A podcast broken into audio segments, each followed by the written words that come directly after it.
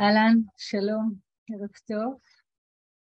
אה, אנחנו כאן ביחד בשיעור פתוח בנושא של אה, בגידות, נושא כבד. אה, החיוך שלי לא קשור לנושא. לאט לאט יהיה תואם בין מה שאני מדברת עליו לבין מה שאני מרגישה. אני קודם כל פשוט שמחה להיות כאן בעוד שיעור פתוח. שמי דורית בר. אני מורה לתקשורת אינטימית ומינית מודעת, חוקרת ריפוי מאז שאני ילדה, זה הרבה מאוד שנים, קרוב ליותר מ-30 שנה. והיום אני מתכוונת לומר דברים לא כל כך רגילים בנושא של בגידה. בוא נאמר שבדרך כלל בגידה זוכה לגינוי בתודעה הקולקטיבית למשהו רע, שראוי לעונש, סקילה, גינוי, ומה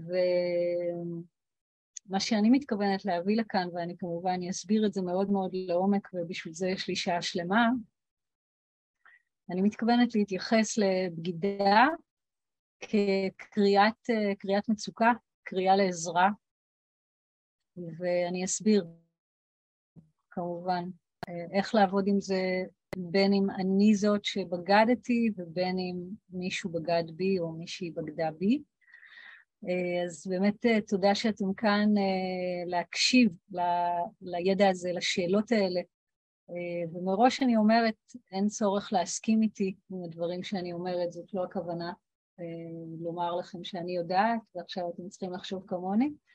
לא, הכוונה של שיעורים מהסוג הזה, ובכלל של הלימוד שלי, היא לעזור לכל אחד ואחת מכם שמקשיבים לי, אה, להתחיל לשאול שאלות לא רגילות על עצמכם ועל החוויות שאתם חווים בחיים שלכם. כלומר, להביט בסיטואציות מאוד רגילות, אה, כמו בגידה למשל, מזווית חדשה, שאולי לא הסתכלתם עליה עד עכשיו. עכשיו, למה כדאי להסתכל מזווית חדשה? כדי לעבור ריפוי, כדי שזה לא יקרה לנו שוב בחיים, בין אם אנחנו מהצד הפוגע או מהצד הנפגע. בגידה היא חרב פיפיות, זה כואב לי להסתיר מבין בת הזוג שלי איזושהי חוויה אינטימית שהייתה לי עם אדם אחר, זה כואב. ההסתרה, ההחזקה של סוד היא כואבת, ובטח שזה כואב למי שדבר כזה קרה מאחורי גבו או גבה, אתם תשימו לב, ואתם בטח כבר שמים לב במילים הראשונות שאני חולקת איתכם, שאני באמת אה, אה, מניחה מאה אחוז אחריות על הריפוי של הסיטואציה הזאת, של מה שאני קוראת לו משבר בגידה. אני מקווה בקרוב להפסיק להגיד את המילה הזאת כל כך הרבה פעמים. אה, האחריות על הריפוי היא על שני הצדדים. היא על שני הצדדים, מאה אחוז אחריות על זה שפגע או פגעה, ומאה אחוז אחריות על מי שנפגע או נפגעו. אה, זאת לא, זה לא תהליך זהה, זה תהליך שונה לשני הצדדים, אבל כשאירוע כזה קורה, הוא קורה בתוך מערכת יחסים, ולכן הוא אירוע שמביע מצוקה של מערכת היחסים. לאט לאט אני אכנס לדברים בצורה יותר מסודרת.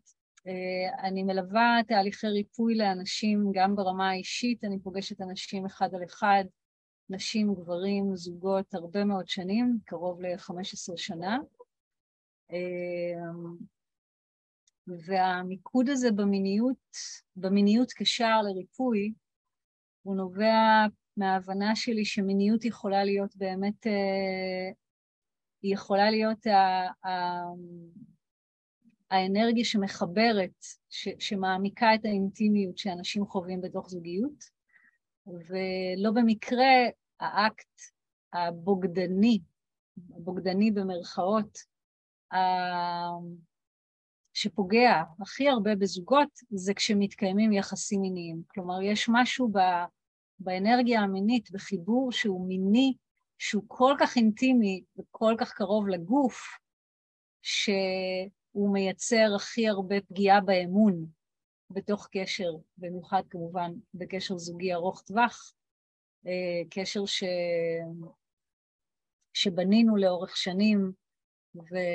אה, וכשקורית אה, כזאת פגיעה היא מייצרת כמובן טלטלה בתוך מערכת היחסים, אבל מראש אני אומרת, האחריות על הריפוי על שני הצדדים, כמובן לא תמיד זה אפשרי, גם על זה נדבר, אז לאט לאט.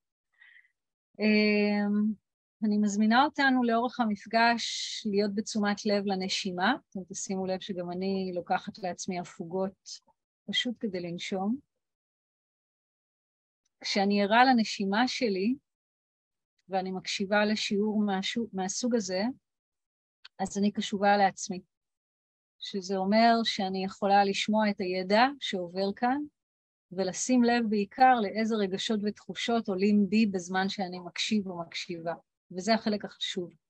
הגישה שפיתחתי, שאני קוראת לה תרפיית האגן, היא גישה טיפולית, גישת ריפוי שמשלבת גוף, נפש, רוח, ואני עובדת איתה, כאמור, גם עם אנשים יחידים, גם זוגות וגם עם קבוצות, גם השתלמויות מקצועיות לאנשי, לטיפול, לאנשי מקצוע מתחום הטיפול והחינוך.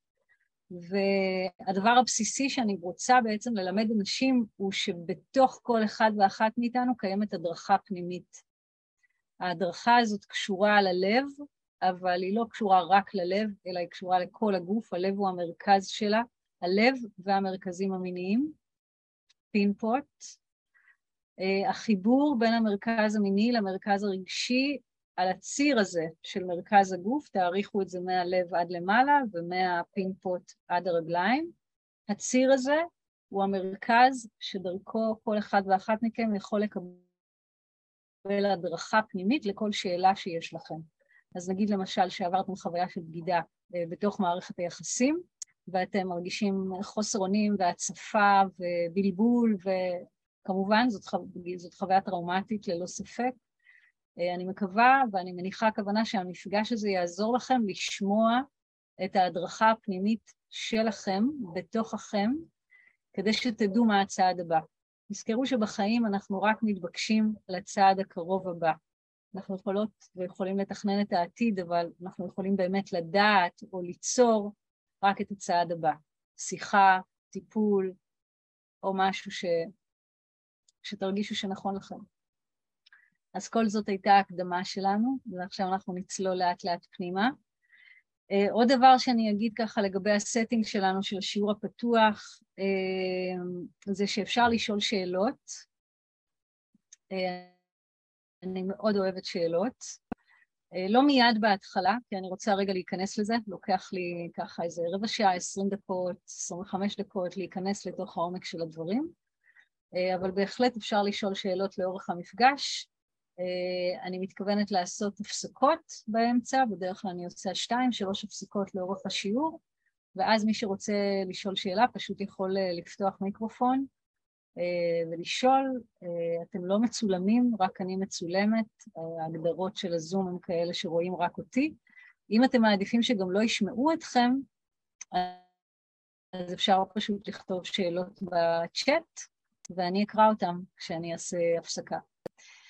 אה, יופי, אז אה, דה ועט, נשימה, כוס מים, אלה כל הדברים אה, שיעזרו לכם להקשיב, ובואו נצלול לתוך הנושא הזה של בגידה. קודם כל אני אגיד שהמילה הזאת היא קשה בשבילי. אני, אני לא יודעת למה, כי אישית לא עברתי בגידה, לא בגדו בי במובן הקלאסי של המילה, ואני גם לא עשיתי את זה לאף אחד מהבני זוג שלי. אמ, אני מאמינה שאני פשוט מרגישה את השדה הקולקטיבי של הרגשות המאוד שליליים שמיוחסים לאנשים שקיימו יחסים אינטימיים בהסתרה מבין בת הזוג. אני מאוד אוהבת פשוט לתאר את העובדות, למרות שזה לוקח יותר זמן, במקום להגיד בגידה, אז פשוט להגיד אשתי אה, שכבה עם מישהו אחר שלוש פעמים ללא ידיעתי, וזה שובר אותי וכואב לי וכולי וכולי. אנחנו כן נשתמש במושג הזה כי זה מושג קולקטיבי שגם מאגד בתוכו את כל הכאב וכל הפחד וכל הטראומה, אבל אני מראש אומרת, המילה עצמה היא מילה טעונה, ואחד הדברים הראשונים שאני מלמדת אה, אנשים שבאים אליי, בין אם זה הצד הפוגע או הצד הנפגע, או כשמגיעים ממש זוג לשיקום אחרי בגידה, הדבר הראשון שאני עוזרת להם זה לתאר את העובדות ולשחרר את הפרשנות. Uh, עכשיו, זה קשה לקבל את זה שהמילה בגידה היא פרשנות, אבל היא פרשנות, אוקיי? איך אני יודעת שהיא פרשנות? כי אם למשל ההגדרה של מערכת היחסים שלנו הייתה יחסים פתוחים, לדוגמה, והיינו מסכימים על זה שבחוזה הזוגי שלנו מותר לנו להיות עם בני זוג אחרים, אז אותו מעשה לא היה נחשב לבגידה, אוקיי? זאת אומרת, עצם השימוש במושג הזה הוא נובע מפרשנות. מותר לנו שתהיה לנו פרשנות, פרשנות היא חלק טבעי מהתודעה האנושית, הכל בסדר, רק לקחת בחשבון שהפרשנות הזאת טעונה בהרבה הרבה מילים, אה, בהרבה רגשות אה, שליליים, אוקיי? יש הרבה מילים טעונות בחברה, המילה זנות למשל היא מילה טעונה, המילה טרור היא מילה טעונה, גם המילה אהבה היא מילה טעונה וגם המילה אלוהים היא מילה טעונה. זה טבעי שמילים, בעיקר מילים אה, אה, מאוד נפוצות, תהיינה טעונות במטען רגשי, לא נוכל לשנות את זה, אבל לפחות נוכל להפוך להיות מודעות לזה, מודעים לזה, ואז לבחור. האם אני רוצה לקרוא לבן זוג, ש... לבן זוג שלי שהיה עם אישה אחרת או לא יודעת, האם אני רוצה לקרוא לו בוגד? האם זה לטובת היחסים שאני אקרא לו ככה, ואקרא למעשה שלו ככזה, או שאולי עדיף שאני אתייחס לדברים. היית עם אישית ולא אמרת לי, זה כואב לי מאוד, ואני מרגישה פגיעה, ואני מרגישה עלבון.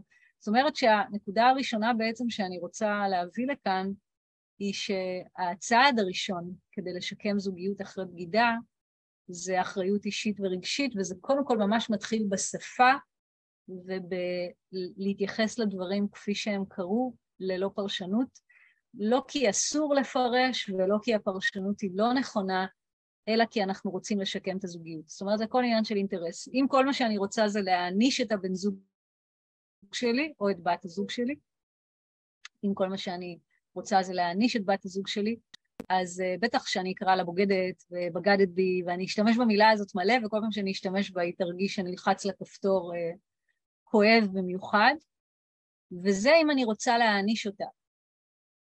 אבל אם אני רוצה לרפא את המשקעים הזוגיים שעל גביהם בכלל נוצרה הבגידה, ואני עוד מעט אסביר למה הכוונה משקעים זוגיים שעל גביהם נוצרה הבגידה, אם אני רוצה לשקם את הזוגיות אחרי המשבר הזה, השלב הראשון זה יהיה לדבר את העובדות ולא את הפרשנות. אוקיי, זו נקודה ראשונה. Uh, חשוב לי להגיד שאנשים משתמשים במושג הזה בגידה בהקשרים uh, שונים ומגוונים, כלומר, הכי קלאסי זה כמובן קיימתי יחסים מיניים עם אדם אחר שהוא לא הפרטנר הקבוע שלי, ואין בינינו חוזה של יחסים פתוחים, החוזה בינינו הוא חוזה של יחסים מונוגמיים, או יחסים של התמסרות אחד לשנייה. אה, אבל אנשים שונים, יש אנשים שיגידו שאם הוא, אה, הוא או היא מצ'וטט צ'אט במסנג'ר, בוואטסאפ או באיזה אתר היכרויות, אז הם גם יחוו את זה כבגידה. ויש אנשים שבשבילם, אם הבן זוג שלי יסתכל על אישה אחרת, אז זה גם נחשב לקטגוריה של בגידה. יש אנשים שיגידו שקבלת החלטות שנגיד הבן זוג שלי יחליט שאנחנו אה, מוכרים את הבית שאנחנו גרים בו, אה, כי זה ירושה מסבתא שלו, לא יודעת מה, והוא לא עירב אותי בהחלטה. יכול להיות שגם את זה אני אחווה בבגידה, כבגידה. ומה בעצם אני רוצה לומר? אני רוצה לומר שהמושג בגידה הוא מושג רחב, אנשים שונים משתמשים בו בהקשרים שונים. מה שמשותף לכל ההקשרים הוא התחושה של הפגיעה באמון. היה בינינו איזשהו חוזה, לא בהכרח כתוב, בדרך כלל זה לא חוזה כתוב ביחסים, היה בינינו איזשהו חוזה, ובחוויה שלי החוזה הזה הופר. לפעמים שני הצדדים יסכימו שהחוזה הופר, ולפעמים צד אחד יגיד כן, החוזה הופר, והצד השני יגיד לא. אני לא מרגישה שמה שעשיתי נחשב לבגידה, וזה מעצבן אותי שאתה קורא לזה ככה.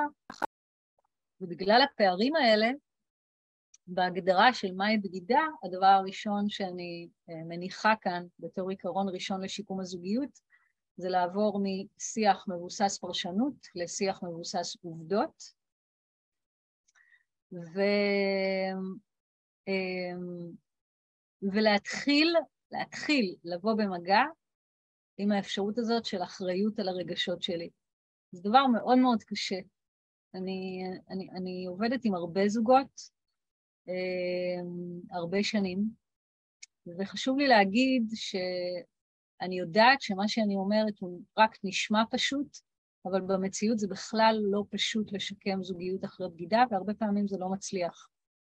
ואני רוצה להגיד את זה כדי שתדעו שאין כאן מיצג של הבטחות שווא.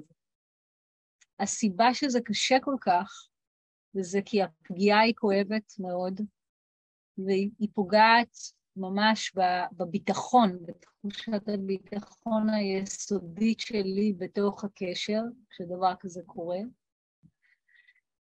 וברמת האמת שיש בינינו, ובהחלט אה, לא במקרה עבור רוב הזוגות בגידה היא קו אדום שאחריו אי אפשר לשקם את הזוגיות. זאת אומרת, רוב האנשים, אם תעשו איזה שאלון ברחוב, אם אנשים יענו באותנטיות, שזה ספק בעצמו, אבל נגיד שכן, רוב האנשים יגידו שבגידה זה מה שנקרא deal breaker. כלומר, אחרי בגידה אי אפשר לחזור להיות שותפים אינטימיים, שותפים מיניים באמת. אפשר לחזור למשל להיות הורים, שותפים לבית, אולי אפילו שותפים לעסק, יש זוגות שמחליטים על זה, אבל ממש לחזור לאהבה שחיברה בינינו מלכתחילה, זה לא פשוט בכלל. הייתי אומרת, וזה מה שעולה לי, ב-50% מהמקרים זה מצליח, וב-50% מהמקרים זה לא, כי הפגיעה היא קשה מדי וכואבת מדי. אז נשימה עמוקה, ובואו נבדוק אם יש אה, שאלות בינתיים.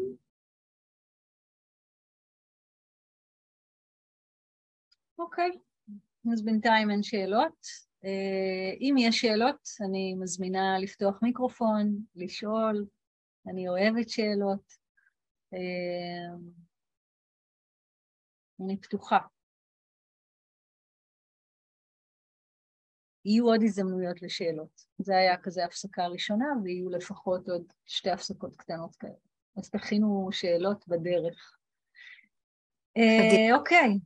סליחה. יש כאן? כן? כן. דיברת על איזושהי עבודה שמתחילים לעשות, אבל זה כזה, אז כנראה תרחיבי על זה בהמשך, זה בטח אחד ה... אבל זה עניין אותי, אלא כשמתחילים לפתוח את זה. אז, אז השאלה שלך היא, מה ש... רק תדייקי את השאלה, היא בטח תעזור לי להתקדם. ת, תגידי אותה, מה השאלה שלך? את, את ציינת, ואני בדיוק מנסה להיזכר, כי זה נורא תפס את תשומת ליבי, על, על העבודה שמתחילים לקחת אחריות, או, mm. או לדבר על העובדות. כן. אוקיי. לגמרי. אוקיי, בסדר. אני אקח, אני אקח את השאלה שלך, תודה. אני אקח את השאלה שלך ואני ככה אעלה על הגל, אה, ואני באמת אתחיל לדבר 아, אה, על, אוקיי, אז מה... אה, מה שהתכוונתי אליו זה מה שבעצם התחיל את ה... המצע מג... שעל גביו נוצרה הבגידה? כן, זה. אנחנו נדבר על זה הרבה. אחלה, תודה. תודה על השאלה ותודה שאת איתנו כאן. אמ, אז בואו, לאט לאט, בסדר? אני, אני רוצה להגיד לכם שזה אחד השיעורים ש... כשהתכוננתי אליו, אני כמובן תמיד מתכוננת לשיעורים כדי להביא את הדברים הכי בהירים, הרגשתי הרבה רגשות בתוכי.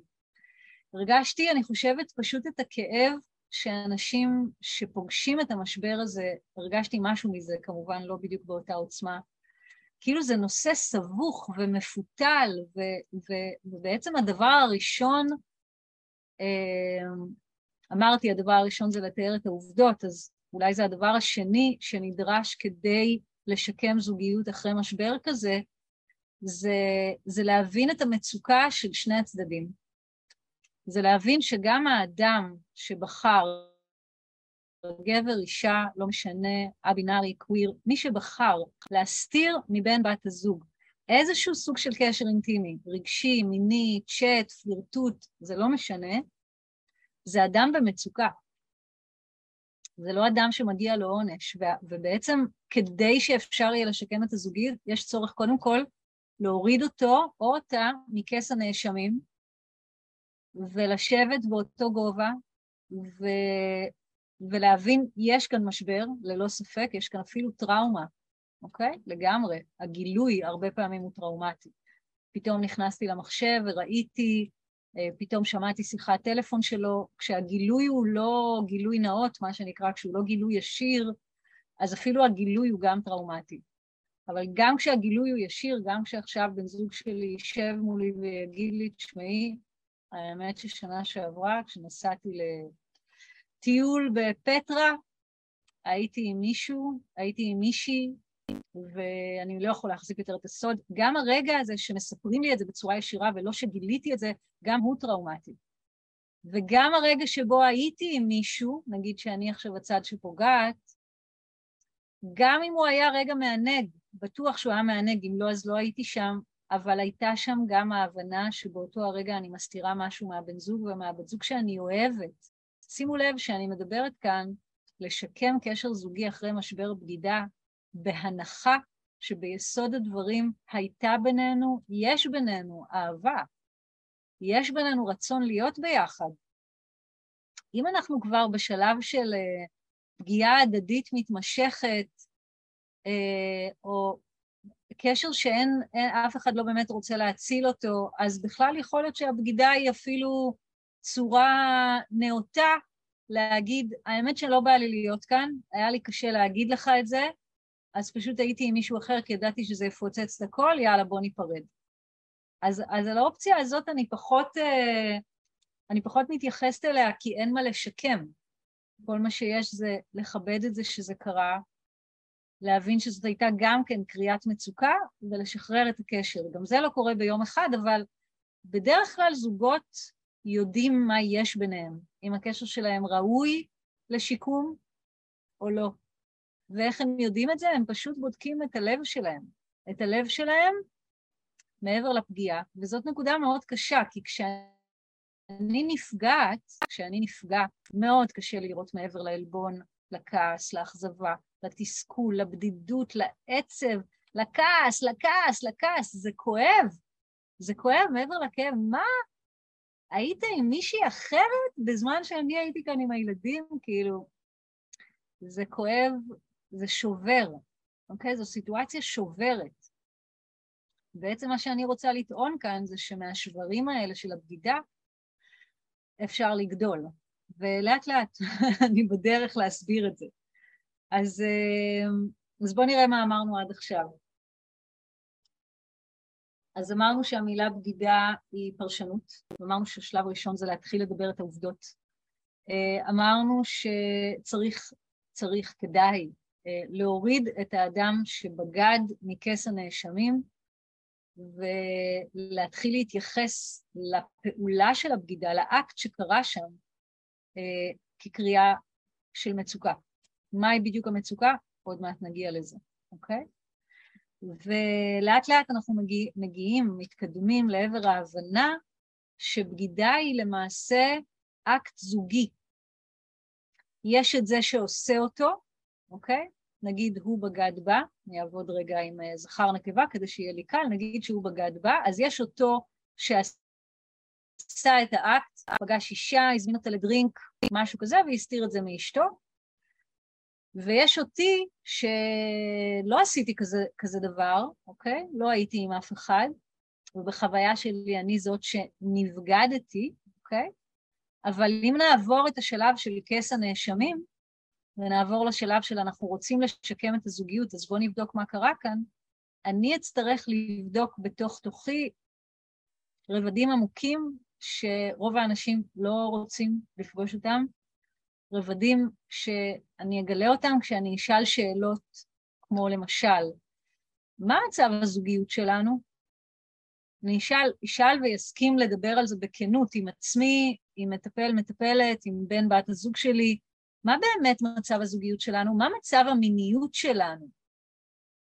איזה משקעים מתקיימים בתוך הקשר הזוגי שלנו מהעבר הרחוק, מהעבר הקרוב, שלא דיברנו עליהם אף פעם, מה אני מסתירה מהבן זוג שלי? האם אני מסתירה מהבן זוג שלי, לדוגמה, שאני אה, לא מסופקת במיניות שלנו? הוא רואה את זה, נגיד כי הוא רואה שאני לא גומרת, אבל אני לא מדברת על זה, ואני אומרת לו, עזוב, עזוב, נו, העיקר שאתה גמרת, נהניתי, אני אוהבת אותך, אני מתה עליך, הכל בסדר. שימו לב מה אמרתי, אני, זה הכל דוגמאות מהקליניקה. אה, היא לא גומרת, היא לא עושה מזה עניין, יעני, איך אפשר לא לעשות עניין מזה שאני לא גומרת, אבל היא לא עושה מזה עניין, הוא כמובן מרגיש רע מאוד בגלל שלא מספיק לו שהיא רק נהנית. הוא רוצה שהיא ממש ממש, הוא רוצה שהיא תחווה אורגזמה כמו שהוא חווה אורגזמה. כמובן שהוא עושה מה שהוא יודע לעשות, אבל הנושא המיני לא מדובר, לא מעובד, לא מקבל התייחסות מעמיקה משני בני הזוג, לא יוצאים לתהליך סביב זה. והשטח מייצרים מה שאני קוראת לו משקעים זוגיים, שעל, ש, שזו צורה אחת, כן? זה מצע אחד, מצע מ"ם צדיק עין, מצע כמו מצע של צמח, זה מצע שעל גבה בגידה יכולה לצמוח. כי אם אני לא יכול לספק את אשתי באמת, אז יכול להיות שאני אעדיף לספק איזה אישה שפגשתי באיזו נסיעה לאנשהו, שעפה עליי וגומרת איתי, ו, ו, ונעים לי, נעים לי לקבל את הפידבק הזה. האם זה צודק? לא. האם זה הוגן? לא. האם מגיע לי עונש? לא. האמת שזאת קריאה, קריאת מצוקה. עוד דרך להסתכל על בגידה זה acting out. המושג acting out לקוח מעולם הפסיכולוגיה של ילדים בדרך כלל, למרות שלדעתי גם מבוגרים עושים acting out כל הזמן. מה זה acting out? קחו איתי נשימה עמוקה. acting out זה מצב שבו אני פועלת, אני מתנהגת או מתנהג, רגש או רגשות שקשה לי להביע אותם בצורה ישירה. למשל, קשה לי להגיד לך שאני מרגיש על הקרשים מזה שאנחנו ביחד כבר עשרים שנה ולא גמרתי איתי פעם אחת. קשה לי להגיד לך שאני מרגיש כמו ילד קטן כשאני באה איתך למיטה, לאקט המיני שלנו, ואני יודע שעוד פעם אני אגמור ואת לא תגמרי. קשה לי להגיד לך את זה, קשה לי להגיד את זה אפילו לעצמי. קשה לי להגיד לך שאני זקוק לעינוג המשותף שלנו כדי להרגיש שלם. זה לא רק עניין מיני, זה עניין של אהבה, אני צריך להרגיש שאני נותן לך. ואם אני לא מקבל את הפידבק הזה, אז אני פגוע מאוד. רוב הסיכויים שאני אפילו לא מדבר על זה עם עצמי. ואז נקראת הזדמנות בדרכי, ומהמקום הפגוע הזה, אני מרגיש פגוע ממך, שימו לב לעיוות שמתקיים כאן, אני מרגיש פגוע ממך מזה שאנחנו לא עובדים על המיניות שלנו ואת לא גומרת ואני לא מרגיש שאני מספק אותך, ואז אני מוצא איזו אישה אחרת ואז אני מספק אותה, ואז אני מרגיש טוב עם עצמי, אבל אני כמובן גם מרגיש רע עם עצמי כי פגעתי בך. זאת אומרת, אני מתנהג את הרגשות שלא הייתי מסוגל להגיד לך. בעצם מה רציתי להגיד לך, וזה כמובן רק כשאני מגיעה עם אנשים לרובד של התת-מודע, תת-מודע, שהם מסוגלים להגיד את זה, בעצם מה שרציתי להגיד לך זה, בואי נלמד, בואי נלמד מיניות מודעת שתאפשר גם לך לחוות את, אה, את השיאים המיניים שלך. האמת שבא לי שנשקיע בקשר המיני שלנו, בא לי שלא תשכבי איתי רק כדי שאני אגמור. בא לי, בא לי להתענג רק איתך, אז למה היית עם אישה אחרת? ניתוק, אילמות. זה, זה המובן של acting out. למה מתייחסים לזה הרבה בהקשר של ילדים? כי בדרך כלל אה, ילדים הם ממש אה, טובים ב acting out, ויש התנהגויות ילדיות מאוד אה, פופולריות, כמו הוא מפריע בכיתה, הוא עושה פיפי במיטה בגיל שלא תואם, הוא מרביץ לילדים בגן או בבית ספר, כל מיני התנהגויות שהן נגיד לא אופייניות לילד, והרבה פעמים ילדים יפעלו את ההתנהגות הזאת אה, כשהם רוצים להביע איזשהו רגע של מצוקה, והם לא יודעים איך. לא יודעת. אבל יש כל מיני יש סיבות. יש גירושים בבית, אבא צעק על מים. רק אם אני מבקשת לא, לא, לא, לא להיכנס, אה, יודע, אבל לא להיכנס בזמן שאני מדברת, כי אני מנסה לעלות על איזה גל של הקשבה, לחכות שאני אתן זמן לשאלות. ואז אני אשמח לשמוע, בסדר? תודה. אז נשימה עמוקה, אז אה, בגידה היא גם צורה של acting out, ו acting out זה בעצם אותו מסר שאמרתי קודם. בגידה היא קריאה לריפוי, קריאה, בגידה היא קריאה לריפוי, היא, היא קריאת מצוקה. בעצם אני מרימה, מרימה את היד ואומרת, היי, hey, הצילו, אני צריכה עזרה, אני צריכה עזרה, משהו כזה. אמ, אני פתוחה לשאלה, לא להגיגים ושיקופים, אני פתוחה לשאלה. אם יש שאלה, אני אשמח לשמוע שאלה. בטח כן, תעזור לי להתקדם.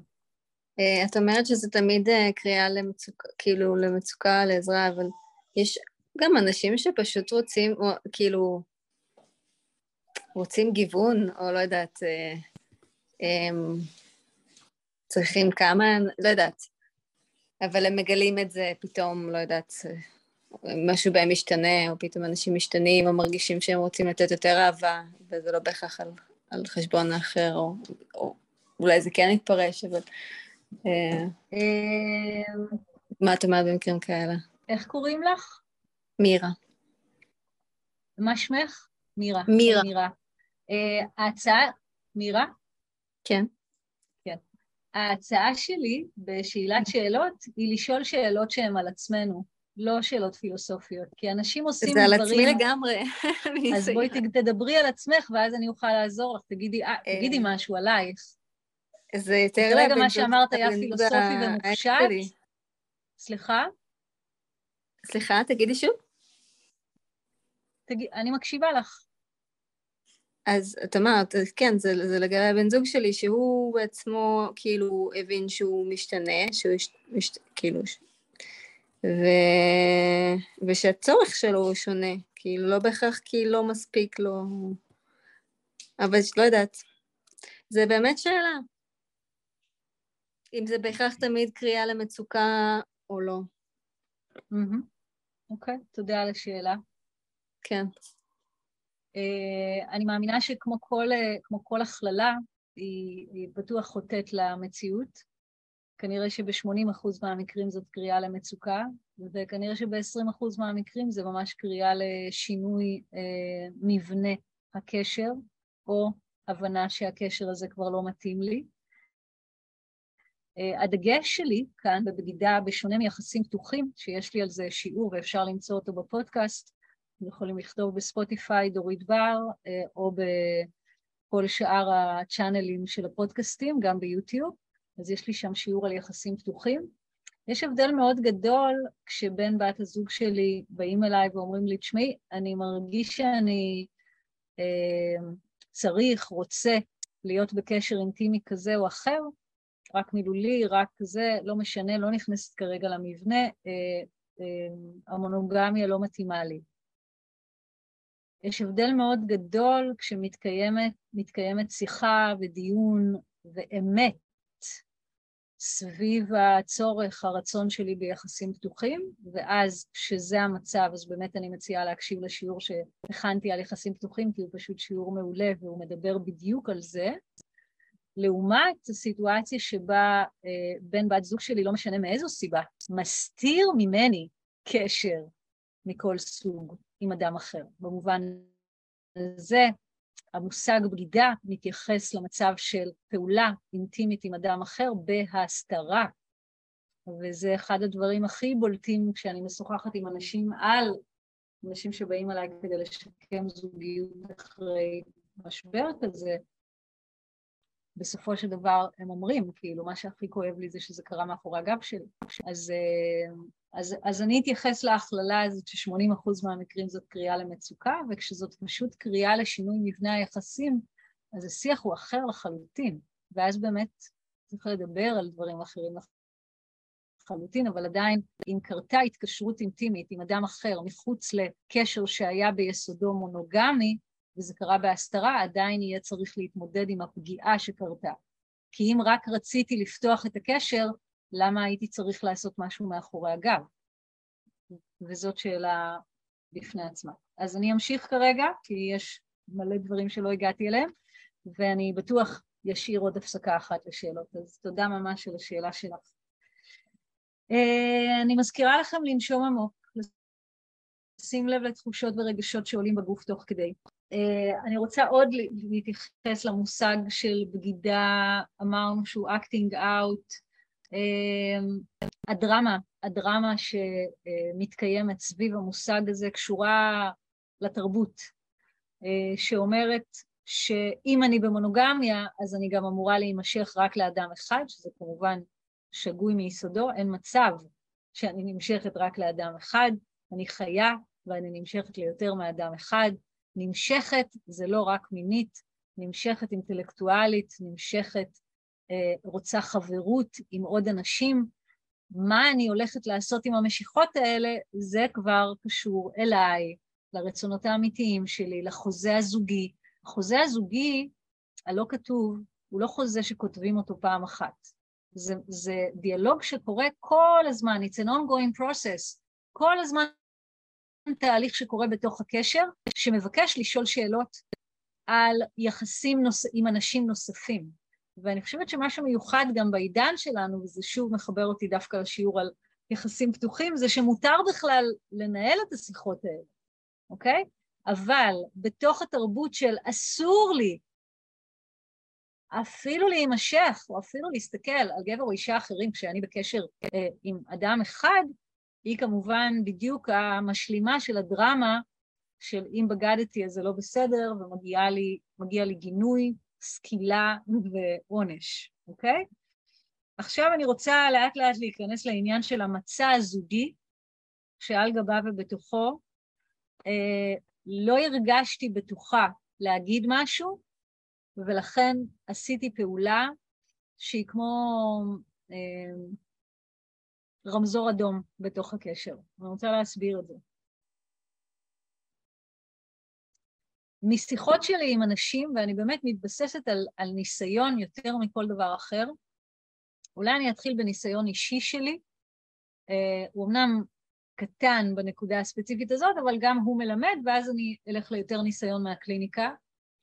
הניסיון היחיד שבו התחככתי עם הנושא הזה של בגידה, זה היה לפני הרבה שנים, הייתי בקשר זוגי ארוך, אה, ארוך טווח, חמש שנים ביחד. ואהבנו מאוד אחד את השנייה, אה, אבל מעולם לא נמשכתי אליו. מעולם לא נמשכתי אליו, ועוד לא הייתי מחוברת למיניות שלי כדי להבין שאני לא יכולה להיות עם בן זוג ולשכב איתו אם אני לא נמשכת אליו. זאת אומרת, עוד הייתי ממש באמצע שנות ה-20 לחיי, אה, ולא הייתי ערה לעובדה שמיניות היא מרכיב אה, סופר סופר חשוב בתוך קשר. האהבה בינינו הייתה מאוד גדולה, החברות, התקשורת, החום, האחריות, ממש בית, הרגשנו בית אחד עם השני, וכמובן לא אמרתי לו שאני לא נמשכת אליו, אוקיי? וזה היה שיח שאפילו לעצמי לא אמרתי, אוקיי? ואז יום אחד, קצת לפני שהקשר הסתיים, יצאנו למסיבה. הלכנו לפגוש חברים, מוזיקה, לשתות משהו, היה כיף, אני זוכרת מסיבה טובה.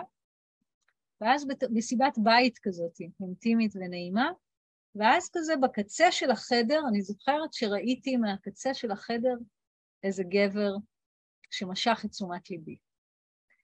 לא התקרבתי אליו אפילו, אבל, אבל כאילו העיניים שלנו נלכדו זו בזה, והרגשתי באותו רגע, זה נמשך אולי כמה דקות ספורות, אה, אולי קצת יותר, הרגשתי בתוך הגוף תחושות חזקות, גם תחושות מיניות, הרגשתי שאני נמשכת אליו, אוקיי?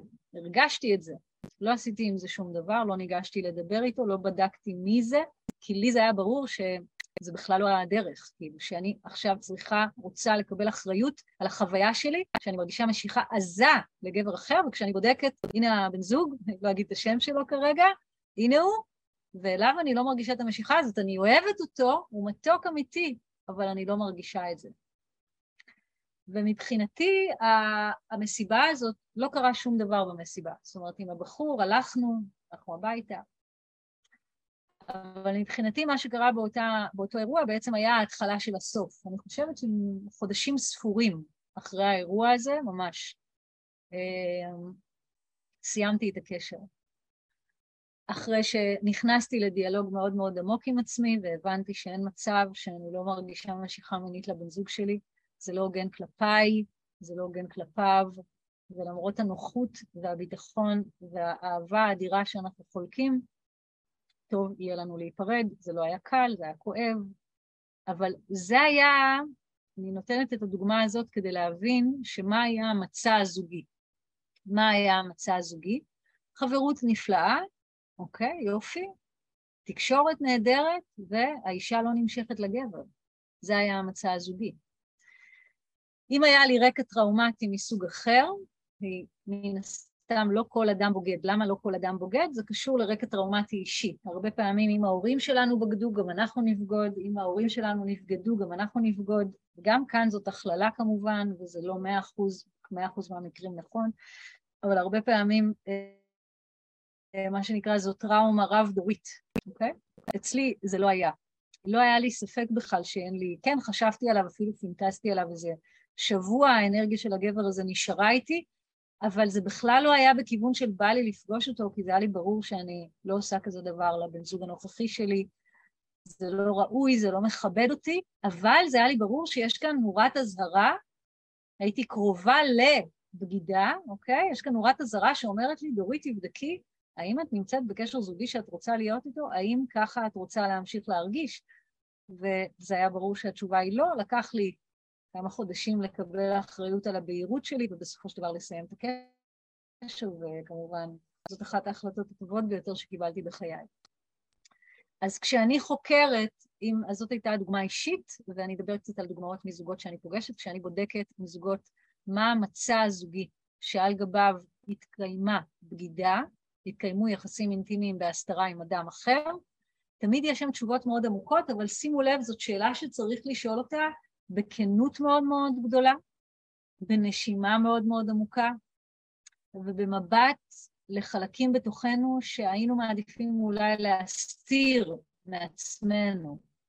זה דורש ממש לחקור את הביוגרפיה של הקשר מההתחלה, מההתחלה, ממש, מהמבט קשר עין הראשון או הודעה ראשונה בצ'אט שהחלפנו, ולבדוק איפה לאורך הקשר נוצרו משקעים מיניים, רגשיים, משפחתיים, כספיים, מכל הסוגים, הוריים אפילו, שלא איבדנו אותם.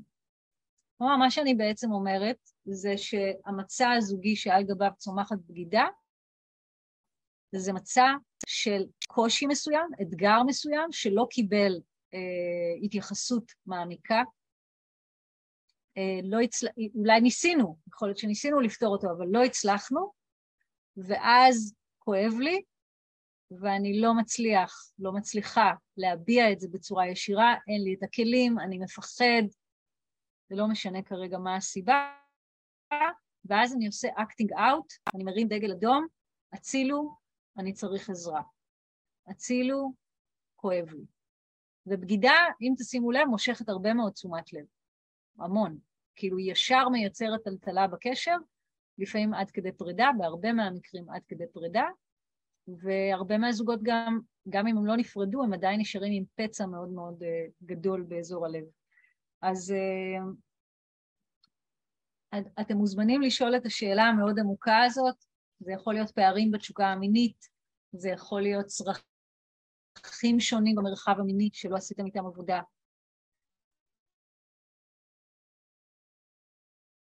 כמו שאמרתי, בכל התחומים, כספיים, הוריים, מיניים, רגשיים. זה קורית ככה סתם, טוב לנו, אנחנו בתעופות, ואז פתאום הייתי בצ'אט עם מישהו אחר. אין מצב, זה לא, זה לא מציאות, זה לא המציאות בכלל. Uh, בצורה מעוותת, האדם שבוגד בעצם מבקש, כמו שאמרתי, הוא מרים שלט, דגל, תראו אותי, אני צריך אהבה, תראו אותי, אני צריכה אהבה. עכשיו, ברור שזה בצורה מעוותת, כי לא יכולת פשוט להגיד שאתה צריך אהבה, אבל לא, האמת שלא יכולתי להגיד שאני צריך אהבה, אם הייתי יכול הייתי עושה את זה, בדיוק כמו שילד לא יכול לבוא למורה ולהגיד, תשמעי, אתמול אה, אמא ואבא צעקו אחד על השני והרגשתי סטרס בכל הגוף ודריכות והיו לי סיוטים כל הלילה, הוא לא יכול להגיד את זה, אז במקום זה הוא מרביץ לילד שיושב לידו, אוקיי? הוא באמת באמת לא יכול. בגידה היא, היא, היא ממש היא פעולה שמאחוריה מתקיימת איזושהי אילמות, איזשהו קושי להגיד משהו, אוקיי? עכשיו שימו לב, אני לא מצדיקה את זה, גם חשוב לי להדגיש, אני לא מצדיקה, אני לא אומרת תבגדו, אני אומרת, אם זה קרה לכם, מהצד הבוגד או מהצד שנבגד, מהצד הפוגע או מהצד שנפגע, קחו בחשבון שיש לכם כאן הזדמנות לגדילה, בהנחה שאתם רוצים לצמוח מתוך המשבר הזה. אם אתם רואים שאין רצון לאבד את הפגיעה, אין חרטה, אין יכולת לקבל אחריות אישית, אין רצון להתקדם מעבר למי צודק, אז שחררו את הקשר, חבל על, ה... חבל על המאמץ. אין ספק שכדי אה, לשקם קשר אחרי משבר של בגידה, צריך את שני האנשים. והרבה דברים שאני מלמדת, מיניות מודעת, אה, ריפוי פערים בתשוקה המינית, אה, ריפוי קונפליקטים רגשיים, אני אומרת, לא צריך את שני הצדדים. אם צד אחד יעשה את העבודה לעומק ובטוטליות, הוא כבר יביא את הלמידה הביתה, והצד השני ילך איתו. וזה נכון, אני גם לא היחידה שאומרת את זה, אבל בנושא הזה אני בהחלט חושבת שצריך שניים, כי הפגיעה היא קשה מדי. בגידה היא ממש חרב פיפיות, ממש, אני אקח את העט שלי, העט שלי תהיה חרב.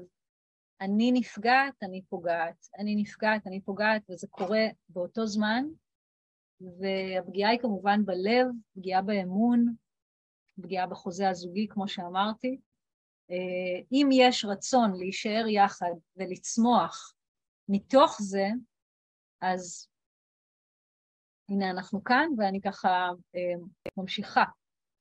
אה, איך בונים את האמון מחדש במידה והחלטנו להישאר יחד? אז קודם כל עושים את זה לאט, זה תהליך, זה לא קורה מהר, לא לצפות מעצמנו או מבן בת הזוג לפתרון מהיר, כי אין כזה. לקבל החלטה שרוצים לגלות. כל אחד מתוך מבט פנימה, לבדוק מה האחריות שלי. כלומר, זה דורש את המבט האחורה על איזה מצע זוגי, איזה משקעים בזוגיות הם יצרו את המצע שעל גביו צמחה בגידה. כלומר, זו ההבנה שגם אם אני לא זאת שעשיתי את האקט, הוא זה שהיה עם אישה אחרת, אבל אני הייתי שותפה לבניית המצע. זה לא אומר שאני אחראית על הבגידה וגם לא אשמה בה, חשוב מאוד להגיד, לא. אבל אני אחראית על הריפוי, אני אחראית על השיקום, אוקיי? והוא מאוד הדרגתי, כי זה באמת פוגש רגשות מאוד מאוד uh, כואבים. Uh, ברור שאני לא אחראית על המעשה של הצד השני, אבל אני כן אחראית uh, ליצירת הקרקע שעל, גביו נוצרה, שעל גביה נוצרה הבגידה. המסר של הבגידה, אחד מהם, אנחנו כאן כל פעם אומרים מסר, מסר אמרנו, הצילו, אני במצוקה, אני צריך עזרה, כואב לי, אני צריך שיראו אותי, אני צריכה שיראו אותי, אה, וכל הזמן נמצאת השאלה, למה בהסתרה? למה בהסתרה? זאת אומרת, אם כאב לך, למה בהסתרה? ושם נמצא המסר, אני לא מרגישה מספיק בטוחה איתך להגיד לך את מה שבאמת יושב לי על הלב, אז הייתי צריכה לעשות את זה מאחורי הגב. אה, ושוב, אני לא מצדיקה את זה, אני רק מנסה לעזור לכם להבין שכשאדם עושה כזה דבר, הוא במצוקה. כשהוא עושה אותו בהסתרה. אם אדם רוצה יחסים פתוחים וזה מדובר, אז זה משהו אחר לחלוטין. זה לא בהכרח קריאה למצוקה, זה אולי קריאה לבדיקת המבנה והצורה של הקשר. Uh, מאוד חשוב לקבל ליווי בתהליכים כאלה. אני uh, מאמינה שיש הרבה דברים שאנחנו יכולים ללמוד לבד, ויכולות ללמוד לבד, עם ספרים, עם פודקאסטים, עם סדנאות. כשיש, שרוצים לעבור שיקום אחרי בגידה, יש צורך בליווי מקצועי. כי הפגיעה באמון, הפגיעה בביטחון של הקשר, מערערת ממש את האדמה שעל גביה הקשר נבנה, וככל שהקשר ארוך שנים יותר, אז ככה הפגיעה יותר, אה, הפגיעה הרגשית היא יותר גדולה, אוקיי? אמ, ולגבי השאלה איך לסלוח, לגבי הצד שנפגע, נבגד, אז אני רוצה להגיד משהו ששמעתי מאדם אחר שמאוד התחבר אליי, זה שסליחה זאת מילה גדולה. סליחה היא מצב תודעה שמגיע כתוצאה מתהליך רגשי שבו קודם כל אני מרשה לעצמי להביע את כל הרגשות שלי, את כל הכעס, את כל התסכול, יורדת מהעץ של ההאשמה של הצד השני, תלונה על הצד השני, האנשה של הצד השני, ויורדת לקרקע של זו המציאות של חיי, האיש הזה חשוב לי, אני רוצה למצוא את הדרך שניפגש שוב ברמת הלב, וכמו שאמרתי, זה אפשרי רק אם הצד השני חושב ומרגיש אותו דבר. אם הצד השני, הבגידה שלו הייתה כרטיס יציאה החוצה, תני לו ללכת. את לא רוצה להחזיק אף גבר, אתה לא רוצה להחזיק אף אישה. אבל אם הצד השני אומר לך, אני מצטער, אני מבין שטעיתי, אני מבין שזאת לא דרך להעביר מסרים, אני מבין שאני רוצה לפתור את הדברים איתך, אני רוצה להיות איתך, אני רוצה שנמצא את הדרך, אז uh, בעזרת כל הכלים שדיברתי עליהם uh, וקבלת עזרה מקצועית אפשר לעשות תהליך כזה שבו uh, מתחילים לקבל את הכאב שבסיטואציה. הסיטואציה היא באמת באמת כואבת, זה לא כאב שעובר מהר, הייתי אומרת מינימום שנה. אם עושים עבודת ריפוי. אם לא עושים עבודת ריפוי, זה יכול להישאר כצלקת לכל החיים. אה, בואו נראה אם יש לכם עוד אה, שאלה. בואו נזין אותי בשאלה, ואז יש לי עוד קצת סיכום כזה. כן, בואו נראה אם יש עוד שאלה. ועד שהשאלה תגיע, אז אני מזכירה את הנשימה ולהרגיש את הגוף. ולהרגיש את הגוף, כי הגוף הוא זה שמכיל את כל האינפורמציה, והוא גם זה שאומר לי מה אני מרגישה מול הידע הזה, איפה זה פוגש אותי. רק לשים לב לרגשות שעולים, או אם עולה ניתוק, אם עולה פחד, אם עולה חשש, פשוט לשים לב למה שאני חשה. אז אני מחכה עוד רגע לראות אם יש שאלה. יש לי שאלה, כאילו, כן? כמו שיתוף, אני היחידה שאני משתפת. אז אני פשוט ממש מתמודדת עם משהו כזה. תענוג מבחינתי, השיעור הזה בשבילך. אה, כן, אז נגיד אה, לפני שנה בדיוק, אה, באמת עזבתי יחסים שהיינו בהתחלה קצת פתוחים, ואז כשעברנו לגור ביחד זה כבר לא התאים לי, ואחרי זמן מה, כאילו ביקש ממני, וכאילו חצי הסכמתי בכזה בחצי הסכמה, ואז פשוט הרגשתי שזה עבר לי איזה גבול, וגם קרה משהו בהסתרה, וברגע שקרה באמת הדבר הזה בהסתרה, זה, זה ממש פגע בי, ובאמת רק אחרי שנה נפגשנו, והרגשתי שהלב שלי נרפא. כאילו עשיתי עם זה mm. עבודה, לא התראינו גם בשנה הזאת, זה היה בבן זוג של שלוש שנים מארץ אחרת, אז בכלל הייתי פה בישראל, ו... אה, אבל הרגשתי שכשנכנסתי ליחסים עם בן אדם אחר, היה לי עדיין את הפחד הזה ואת הזהירות אה, יתר, ו... ואז... אה, רק תגיעי לשאלה, אני נהנית מהשיתוף היא... שלך, אבל אני כן. מזמינה שאלה. כן, אז השאלה שלי הייתה, זה שבאמת אחרי שנפרדתי עם בן זוג הזה, והיה לנו עדיין מין קשר, שהיינו, אמנם נפרדנו, אבל הייתי מישהו אחר, וזה עדיין נחשב פרידה, כאילו, אה, עדיין נחשב בגידה, כאילו מבחינתו זה עדיין נחשב בגידה, אבל מבחינתנו לא היינו ביחד בהגדרה של שנינו, ו, אה, וזה עדיין פגע בה בצורה של אה, בגידה. Okay. אוקיי. ומה השאלה שלך, אם יש לזה איזה שהם, כאילו, לא יודעת, אם זה על, על אותו ערך, שאם אנחנו רוצים כאילו לנסות לחזור, אז כאילו הפגיעה היא באותו, באותו ה... וגם אם שני הצדדים בגדו, נגיד כזה, אפילו שלא היינו מוגדרים כזוג, אז, אבל, אז, אז לדעתך העבודה היא, כאילו, הפגיעה היא באותו, אה, לא יודעת. הפגיעה שלך, הפגיעה שלו, אני לא לגמרי מבינה. של שנינו, של שנינו. של שניכם. שנינו, כן. אז, אז מה השאלה שלך? האם המעשה שלך הוא בגידה? לא. לא. מבחינתו, הוא תפס את זה ככה, כי אז מה השאלה שלך? השאלה שלי היא שאם רוצים לעשות את העבודה, כאילו לחזור, כי, כי יש שם איזשהו, אני נפג, נפגעתי מאיזושהי הסתרה שלו, ואז נפרדתי ממנו, ואז אה, בעצם הייתי בחו"ל ופגשתי את האקס שלי והייתי איתו, אוקיי? אבל מבחינתנו לא היינו יחד, אפילו שתקשרנו על אולי לחזור, זה לא היה מדובר. לא הבנתי, את מספרת את הסיפור כבר פעם שנייה. נכון. אני רק אשמח לשורה התחתונה, ש... כן, את השאלה. מה השאלה? השאלה היא שאם רוצים לעבוד על זה, אז, אז uh, uh, כאילו uh, המטען של זה הוא פחות, כי, כי ההסכמה בינינו הייתה שאנחנו לא יחד. אוקיי, בסדר. שמעתי את כן. השאלה. כן. נראה לי שאת גם יודעת את התשובה, אבל בסדר. תודה על השאלה ותודה על השיתוף.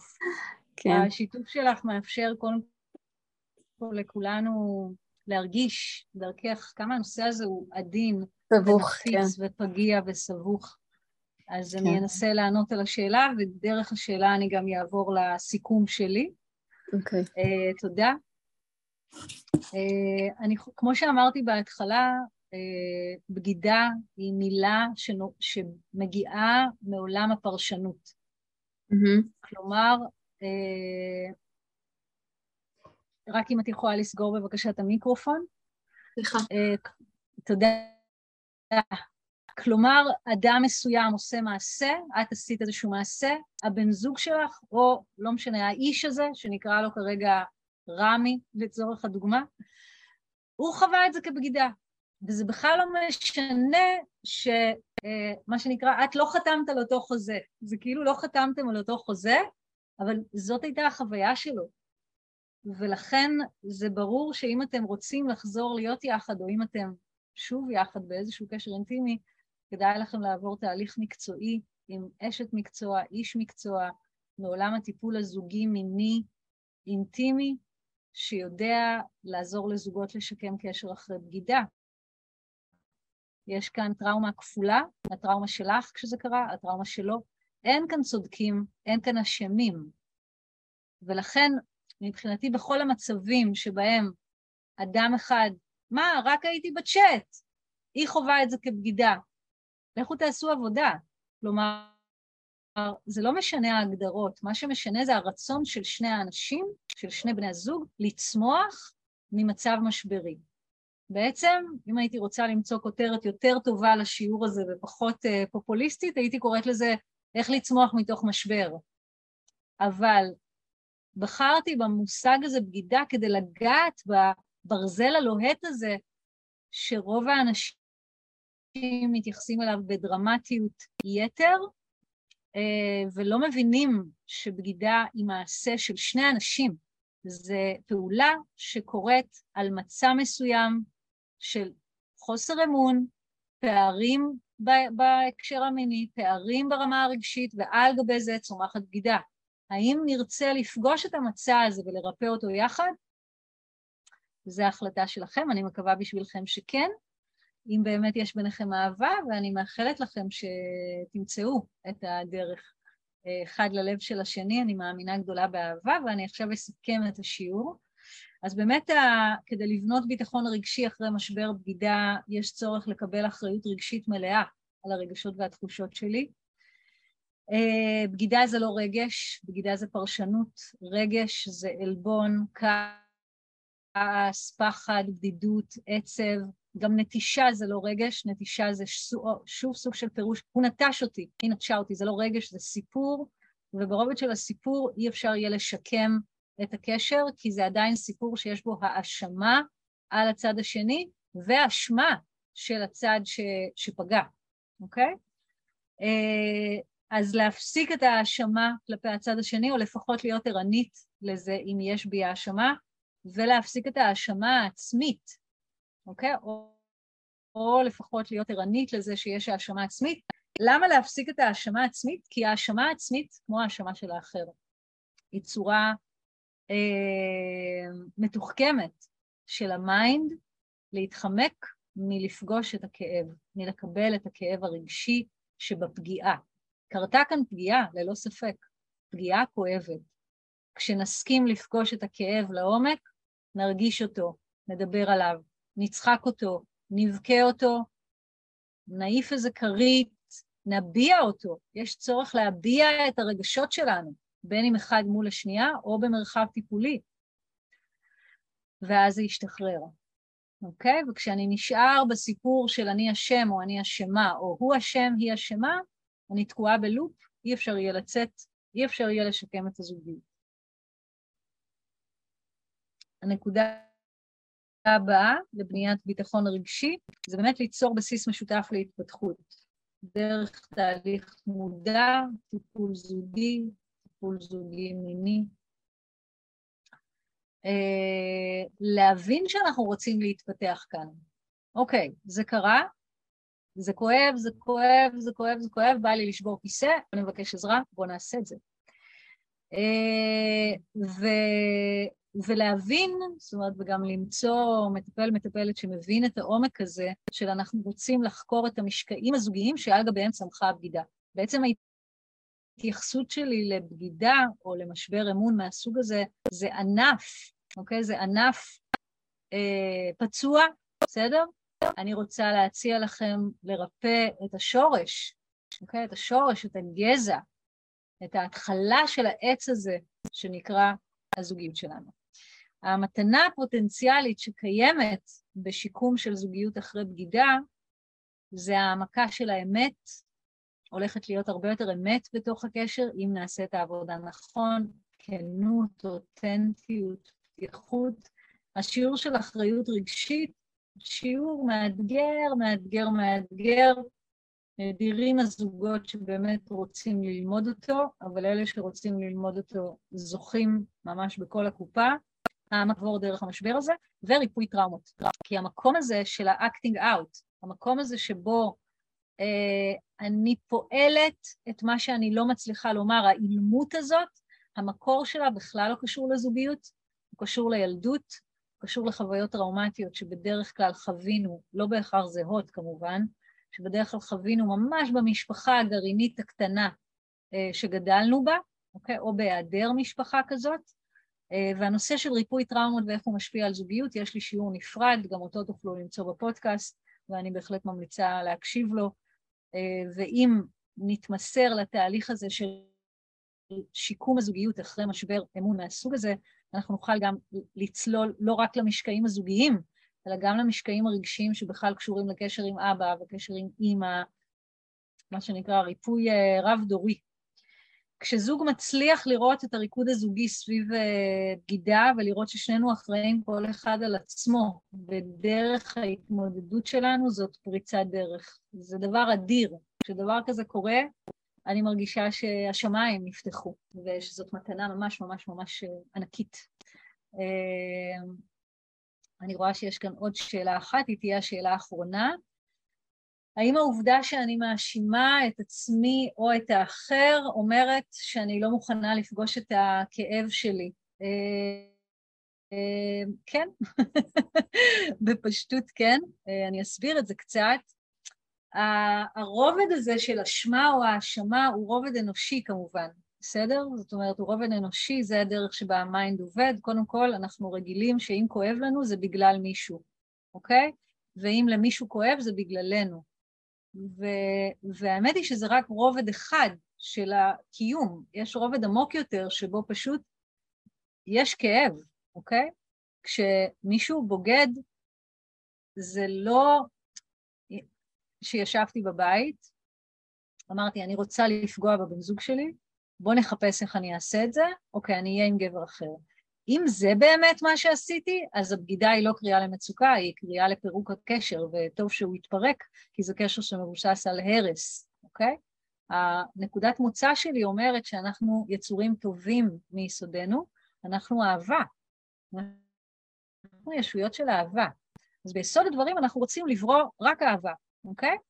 ואם לא, אם קרה, ומה שנקרא אה, הטראומה השתלטה על האהבה שאנחנו, ופגענו, שזה כמובן אה, כואב מאוד, לנו זאת חרב פיפיות, כמו שאמרתי, זה פגיעה בי, זה פגיעה באחר, הרובד של האשמה וההאשמה הוא פשוט רובד שכדאי ללכת מעבר לו, להכיר בו, הוא מובן, הוא מוכר, הוא אנושי, הוא כלל קולקטיבי, אוניברסלי. אני אומרת שהכאב נמצא עמוק יותר, וכשפוגשים באמת את הכאב, מגיעות שכבות אה, משמעותיות יותר, שלאט לאט מתחילות להקל את האנרגיה הדרמטית, ואפשר להתחיל את השיקום הזה שעליו דיברתי. אז uh, תודה על השאלה הזאת. אני רוצה לספר לכם uh, שבחודשים האחרונים ליוויתי זוג שאני אקרא להם כרגע דניאלה ורון. דניאלה ורון הם אה, זוג שפנה אליי כדי לקבל uh, טיפול זוגי, ובעצם אפשרתי להם את התהליך הזה במסגרת קליניקה קהילתית, שזה אומר שהם קיבלו את הטיפול בעלות מסובסדת, ואני קיבלתי את האפשרות להקליט את המפגשים ולנכוח אה, במצלמות סגורות עם קבוצת לימוד שממש אה, חלקה איתנו את מרחב הריפוי.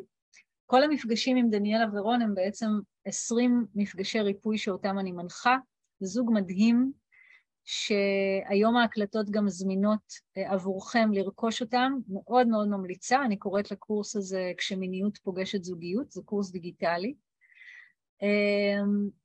למה כדאי לכם לרכוש את הקורס של דניאלה ורון?